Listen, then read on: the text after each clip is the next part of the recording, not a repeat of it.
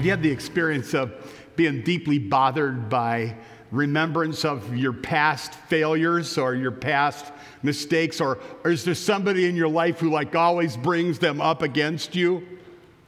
Charles Spurgeon, you, you probably know, was a great uh, Victorian era English Baptist pastor. He himself had this experience. He, he wrote about it like this It's as if the record of my sin was painted on my eyeballs.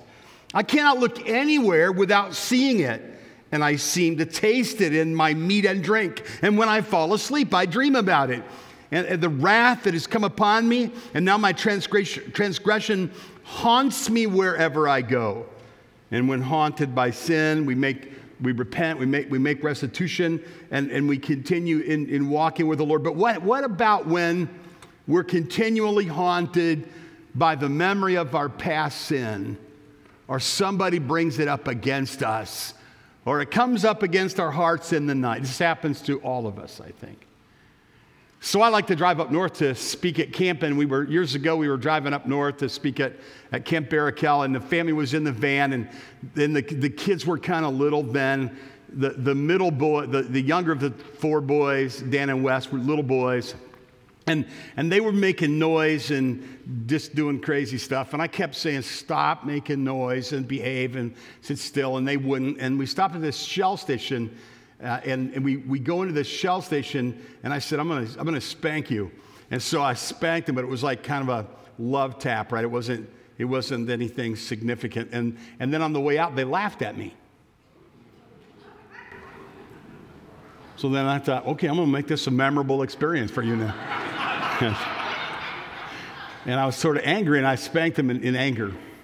And then they didn't laugh. They just kind of walked out to the van and got in the van, and I knew that I had sinned against them and I had sinned against God.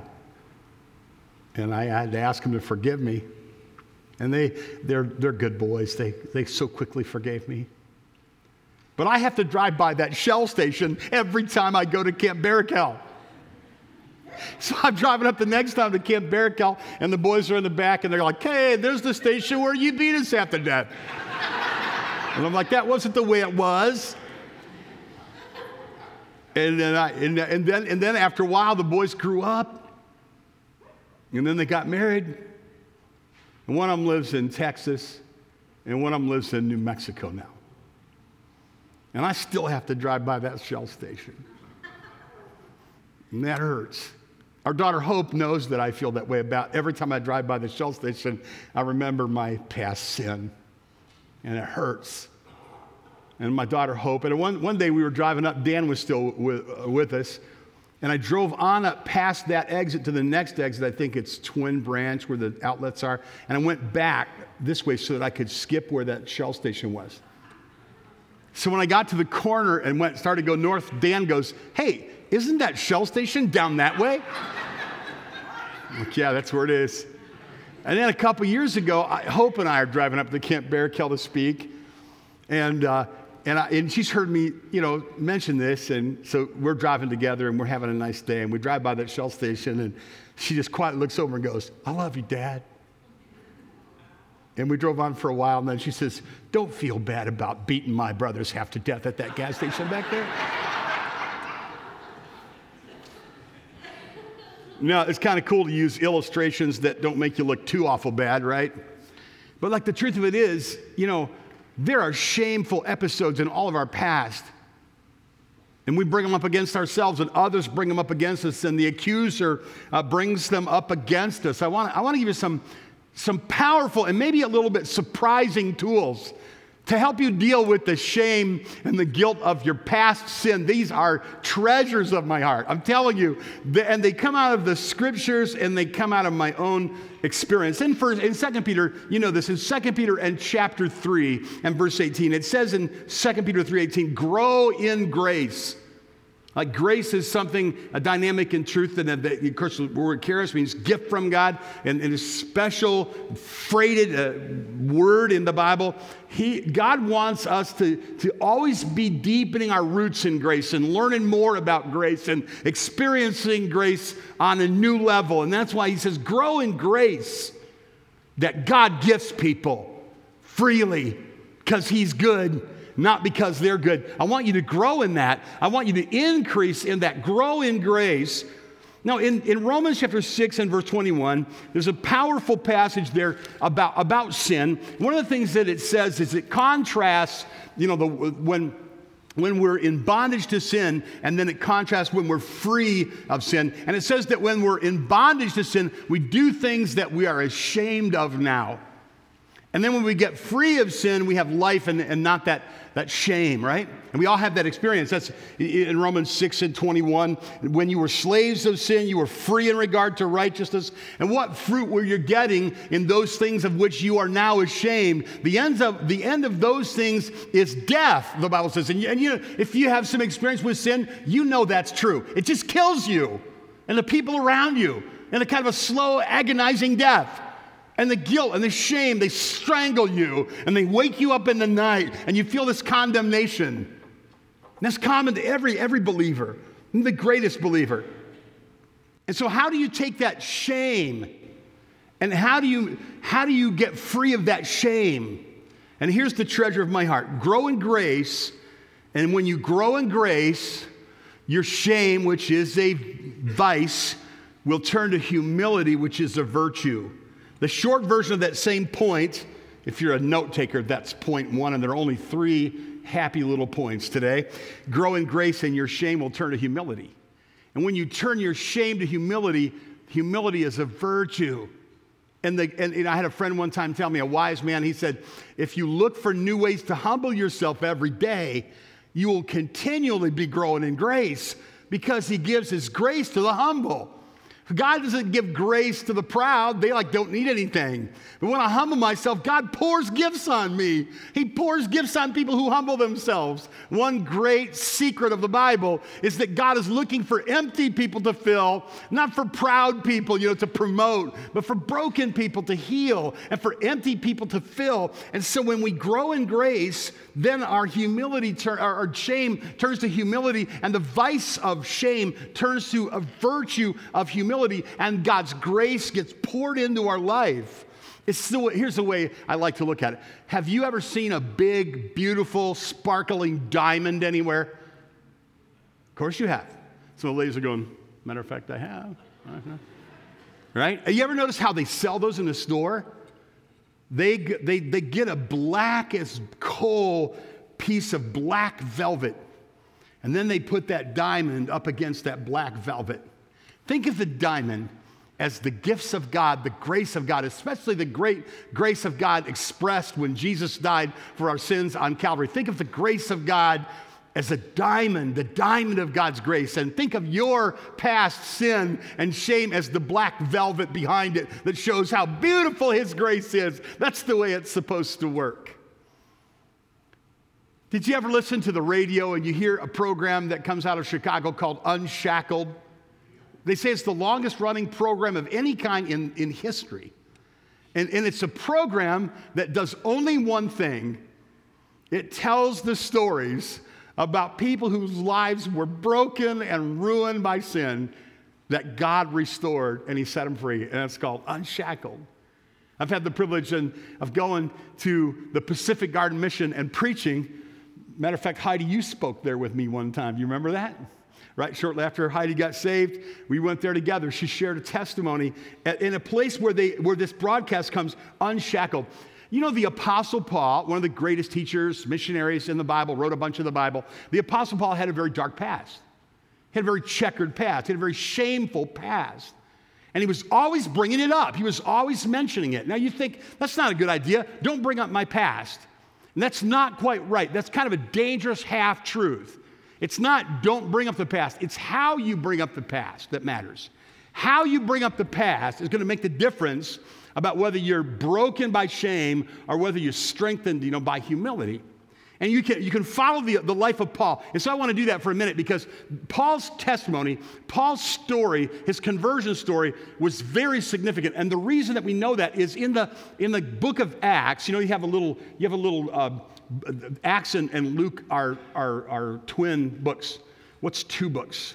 Three is a, and two books are, trilogy, yeah.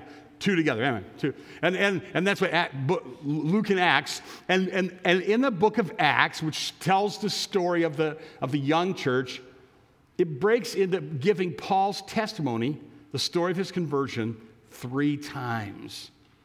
And every time you read it, there's just more of an extended version of the testimony. This is significant. God thought it was important to talk about Paul's past sin. Now, when you read the epistles of Paul, you find out that Paul thought it was important to talk about his past sin. But it's how you talk about it, it's how you see your past sin that makes all of the difference. And so I want to show you here, just briefly, and this is a treasure, about Paul's conversion story, how he compared himself with others, and how he referred to himself. Two or three little insights that I think are useful when he was when he was first referring to himself when he's referring to himself before his conversion here's how he referred to himself he compared himself with the hebrews with the other jews because he was jewish and he called himself do you remember hebrew of the hebrews it's like of all the righteous, religious Jewish people, I was the righteousest and the most religious of the Jewish people. I was the Hebrew of the Hebrews. If you want to break out your Jewishness, I will break out my Jewishness. That's what Paul would say. And so, what, before he was converted, he compared himself to other Jewish, religious Jewish people, and he considered himself the most religious of the most religious of the Jewish people. Now, then, it, and that's in Philippians chapter 3 and verse 5. You can make a note of that, where he calls himself Hebrew of the Hebrews. Now, later, he didn't compare himself with the, with the Hebrews, with the Jews, but in uh, 1 Corinthians and chapter 15 and verse 9, in that passage about the gospel, if you recall, he compares himself with, he was an apostle, and he compares himself with other apostles. And what does he call himself? He says, Well, I'm an apostle, you know, but I'm, a, I'm what? I'm the, I'm the, come on, come on, you know this. Now, work with me here. Least of the apostles. We'll get to the chief thing later. Yeah. He's the least of the apostles. So he's like he's saying, I was a Hebrew of the Hebrews. And later on he refers to himself, well, I was an apostle, but you know, I was the least of the apostles. Now then, in Ephesians in chapter 3 and verse 8, he's talking about the saints. And he compares himself not with the uh, Hebrews or with the apostles, but with the other saints, which means just other believers in Jesus.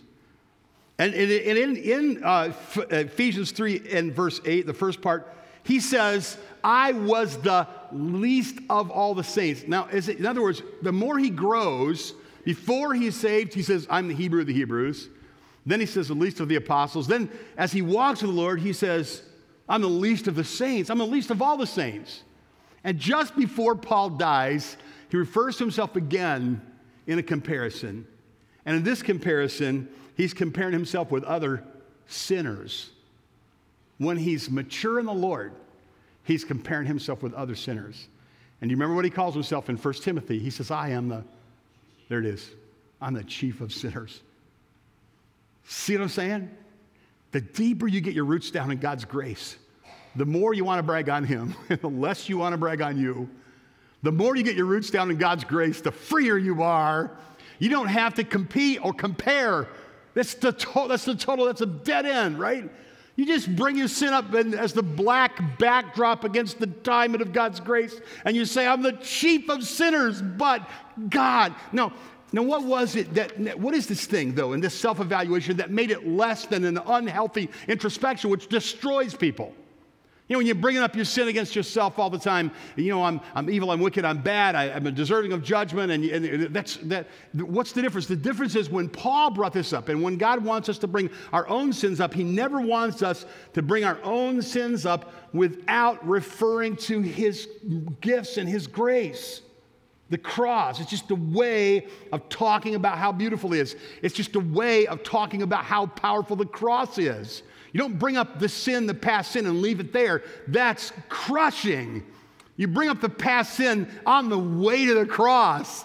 You see what I mean? That's uplifting to your soul, and that's a testimony. And so, listen to what Paul does in 1 Corinthians 15. As a matter of fact, turn to that one in your Bible. Please take your Bible and turn or scroll to 1 Corinthians 15. And Paul in 1 Corinthians 15 is giving a bit of his testimony because what he's saying is, I was one of those who saw Jesus after he was raised from the dead even though I, you know, his, his post resurrection appearance was unusual, right? And, and he talks about the privileges that God had given to him. And, and, and who, got, who Jesus appeared to, to, in verse 7, James, and then verse 8. Last of all, as to one untimely born, he's referring to himself in the third person, he appeared also to me, for I am the least of the apostles. I'm unworthy to be called an apostle because I persecuted the church of God. And here it comes. Watch for the key word here in verse 10. But by the, what? Here it is. By the what? By the by the grace of God, I am what I am. And his grace toward me is not in vain. On the contrary, I worked harder than any of them, though it was not I, but the grace of God that was with me. Whether then it is I or they, so we preach and so we believed. It's the grace of God. Every time Paul referred to his past, every time he mentioned the grace of God. That's just life changing right there. The deeper our roots go down, in the fact that God is gifting us our eternal life, gifting us our forgiveness, gifting us our salvation, gifting us with bird song and good food and godly friends, the deeper our roots go down in that God is a giver, giver, giver, the more our shame turns to humility. Aren't you glad you came to church today? Nobody else is going to say, tell you stuff like this. It's like, try harder, you know, be good, turn over a new leaf. Oh, you loser, you blew it again, you know but the grace of God. And so in 1 Corinthians 15, he says, But by the grace of God. In Ephesians 3 8, where he called himself the least of all the saints, he says, But it is the grace that's given. And in 1 Timothy and chapter 1 and verse 12 and through 17, where he's at the end of his life, he said, The grace of our Lord was exceeding abundant. He uses two superlatives. The grace, it was all about grace, guys. That's it. And when you know the Lord, you don't shy away from talking about your sin, but you always use it as an excuse to brag on the grace of God. So there's an old man in the parking lot of the church in a red Ford pickup truck, and he's sitting out on the edge of the parking lot and he won't come in. And week after week, over in Waterford, Michigan, he takes his old red Ford pickup truck and he drives it to the church. And he's alone and he sits out on the edge of the parking lot and he just looks. He wants to go in, but he knows he's unworthy of hanging out with those good people at the church. Week after week, they see him out there sitting at the edge of the parking lot. And one day the pastor says, Who's that guy? That's sitting out there at the edge of the parking lot. If you've been to the Old Faith Baptist Church in Waterford, you know that they have a special love for the unlovely and broken. And, and, and the pastor says to the guys who, the guys who greet in the parking lot are, are Harley guys and girls. And so the Harley guys who have really tasted the grace of God, they walk out one day to the red Ford pickup truck and they ask the guy if he'll roll down his window. And he rolls his window down, he looks at him and they go, so, you know, you come here all the time, man, and you sit in the parking lot during the services, but you don't ever come in. Why is that? And he goes, Man, you, if I go in there, that roof is going to cave in on me. I'm such a mess. I've done so many bad things in my life that I can't go in there with those good people. And those Harley guys go, Are you kidding me, man? Like we can match you sin for sin. Get out of your truck and come in the church. They eventually get that guy out of his truck and he comes in and he sits under the gospel and now he, until the day he died, he never missed a Sunday service. Once he overcame the shame and he got his roots down in the grace. okay, that's, that's point number one. That's treasure number one. Can you say it on the, in the car on the way home? You should be able to say this. You should be able to say, the deeper your roots go down in the grace of God, the more you churn your shame into humility. The second treasure is, is a part of kind of Romans 8 28. You know, all things work together for good. So I'm mowing my lawn uh, one day, many, many years ago, and I'm remembering my past sin. And the more I'm, it's Saturday because that's when the devil accuses a pastor, especially because he's trying to mess him over because he's going to preach the next day. He doesn't want him to tell the good news to people. I'm mowing my lawn and remembering my past sin and feeling heaviness in that, you know, like, and kind of the kind of thing, like, how can I go tomorrow and talk about God? And, and then, then, then, I got to remember that past sin. And, and then I remember this, this passage in Scripture, all things work together for good. And I thought, would my past sin be included in that, all things that work together for good? Well, that was a long time ago. I wasn't 30 years old yet. And I hadn't read too deeply in the Puritans. The Puritans write about this a lot. And they call it the help of our sin. This is, what, this is going to be surprising. If you want to fight against the condemnation of your past sin, use, use humility, right? And, and grace. Look at, get your roots down the grace of God, and you'll have humility. And the second thing is use your sin. the help of your sin. Now, now I, will do this quickly, and someday, should the Lord allow, I, I'll go back and I'll go, I'll go really slow through this very same material. But I want you to see the sweep of it right now because this came right out of my own life when I was about 29 years old. And I went into my desk and I started writing, you know, God, you know, I feel bad about the things I did in my past. I don't want to remember them. I don't want to think about them anymore. And what good can they do me? And I started writing. And for years, I've shared this with people. It's just so helpful to me to think back. If you have sin in your past and you've been forgiven, here are six things that happened that are good. That are good. You guys are like, we're going to be here all day long. Like, I'll go really fast. Six things that will happen that are good. When you're, when you're forgiven of past sin, when, you when you know you're a forgiven sinner, you're better at praise, right? Like, you show me somebody who doesn't have their praise on, I'll show you somebody that just kind of doesn't get it yet, right? Get, they need to get their nose rubbed in their sin for a while, and then they need to get to the foot, to the dust at the foot of the cross, and they need to understand how forgiven they are, and then they're going to become a, hey, it's church, yeah, it's church. You wake up in the morning, it's Sunday. I'm going to go with the other people, and I'm going to sing that song about God's grace. I remember standing in church one day, my sin, oh, the bliss of this glorious thought. My sin, not in part, but the whole, is nailed to the cross, and I bear it no more. Praise the Lord, praise the Lord, oh my soul. You praise God. A forgiven sinner, he, he, he or she also, second, grows in humility. You have a greater, you know, you, you praise God better. You, you're humble because you remember you're not, you know, when you got saved, it wasn't like I decided to, to follow Jesus and aspire to be a good person like he was. That's hogwash. That's not in the Bible, right?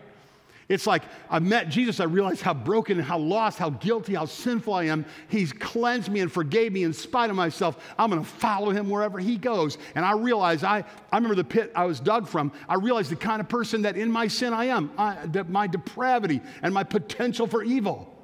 So that's good, right? If you're a forgiven sinner, one of the good things is you praise God better. Another good thing is you're, you're, you're, you have deeper humility. Number third, third thing is you're, you're more patient with others. You know, so, you, sometimes you see people just grinding down on other people that are trying to grow and they're not growing really fast. And I'm like, do you remember you when you were that knucklehead? Like, do you remember you when you were far from God? Do you remember you? Matter of fact, look in the Bible in Titus. I just love this. And every believer ought to go here every once in a while and think about it again. Book of Titus. Am I the only one turning? All right, that's fine. I'll read it to you then. Here, listen to this. This is the way a believer should, you know, refer uh, to himself, should think uh, about himself. Um, in Titus in chapter 3 uh, and verse 4, uh, verse 3, it says, For we ourselves, before we were saved, for we ourselves were once foolish we were disobedient. We were led astray. We were slaves to various passions and pleasures. And we were passing our days in malice and envy, hated by others and hating one another. But, here, listen, but when the goodness and the loving kindness of God our Savior appeared, He saved us. And not because of works which we have done in, uh, in righteousness, but according to his own mercy by the washing of regeneration and the, and the renewal of the Holy Spirit. That's the way we should look at, at our past, and that, that makes us more patient with others, right? Remember how long it took you to get to kindergarten where you are now with Jesus? You know, it took you a long time. Give people time. God, the Bible says that Jesus even gave Jezebel time to repent. Think about that one for a while. Okay, that's three. Number four, when we are forgiven sinners, this is how our sin works for us we have a greater hatred for sin than we did before because we we, have, we have scars. We have, we have the scars to prove it, right? We don't joke about our sin. We don't, we don't, we don't look, we don't think wistfully about our past sin. We're just like broken, right? And then, and then number five, we have a sweeter love for God. My goodness, I wish I had time, I will some other time have time to go to Luke 7 and talk about that sinful woman and, and how Jesus says, you know, the reason that she uh, you know, kissed me when I came in and washed her, washed my feet with the hair of her head was because she was forgiven much. And because she's forgiven much, she what? She loves much. And like the Simon, like, that's why you don't love me. You don't think you need forgiveness. But when you get the idea how sinful you are and that I forgave you, you get on your knees and you shed some tears and you'll give me affection. You'll treat me with affection because you're love. Sometimes it's, you know, I was watching this elderly lady sing a solo one day and she was just so, you know, she's an elderly lady and she just had the grace of God on her. She's up there singing. And I said to the pastor of the church afterward, that lady there, she really had the great, she had some, she had some anointing on her, you know? And he, I go, and I'm like, how, how long has she been here? I figured she grew up in the church. He said, Oh, that lady's had an awful rough life, man. She just came to the Lord a few years ago. But she knew the Lord. Sometimes, you know, you gotta be careful. You're not just sitting around in church, soak up religious talk, and you never had an experience of grace and forgiveness and mercy, right? Gotta have that. And then uh, you have a sweeter love for God. And finally, you have a greater capacity to glorify God. Let me show you one more. And so that was that's that's that's harness the help of your sin. That's a treasure. Harness the help of your sin. When you think back about your sin, you think of all these good things that help you in that. So get your roots down in grace, harness the help of your sin. Here's another. Take your Bible, look toward the end in Revelation 12, and you have a really beautiful scene here where Satan is finally getting tossed on his head. Well, he's really not actually tossed on his head. He's tossed out of heaven, and he's called, among other things, you know what, right? What's he called? the accuser of the brothers and sisters, right? Accuser of the brethren, it says. This is in Revelation 12, 11 and 12. And in that, you have a few, but you have at least one clear secret, if you will, or powerful thing that helps us with our sin. And that is our testimony. Our testimony. And how did the saints that overcame him, how did they overcome him? And they said, well, by the blood of the Lamb, the word of their testimony, and they're willing to die. You can't mess with somebody like that. If somebody has, if their, their sins were cleansed by the blood of the Lamb, and they have a testimony meaning they really are saved, they get it, and then they're willing to die, you can't touch that person. That, that's a good place to be. I've been there myself. Okay, God, are you killing me? Okay, I, I just want to, you're going to have to strengthen me to die faithful because here we go but I'm ready to die. I know I met you. I know you cleansed me. And I have a testimony, not that I'm good, but that you're good. And, and, and whatever you put on me, uh, if you help me, I'll take it, you know. And someday we, we will all, all die. But notice this in, in verse, uh, verse 11. Now, the salvation and power and, and the kingdom, um, salvation and, and power and the kingdom of our God and the authority of Christ has come. The accuser of our brothers has been thrown down who accuses them day and night before our God. And they conquered him by the blood of the Lamb and by the word of their testimony, and that they loved not their lives to death. What is that word of their testimony?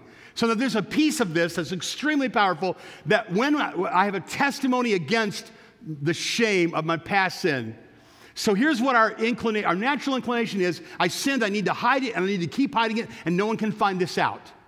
Well, that's not going to work for you because you're going to get exposed and you're going to get accused. There's a better way. Take the sin to the cross, be forgiven, and make it a part of your testimony. Tell the world. You don't have to be the lurid detail, just make it a part of your testimony. So I'm at Camp Barakel one day, and I'm up there by the lake, and I'd gone through their little library. They got this little library up in the chapel, and you know, it's not often used. I'm up there and I'm looking around. I find a book by V. Raymond Edman, past president of Wheaton College in the Chicago area, in Wheaton, Illinois. And, he had, and I'm reading this book by the lake one afternoon, and I find this powerful story. I want to share it with you. So, this missionary, true story, he goes to the mission field.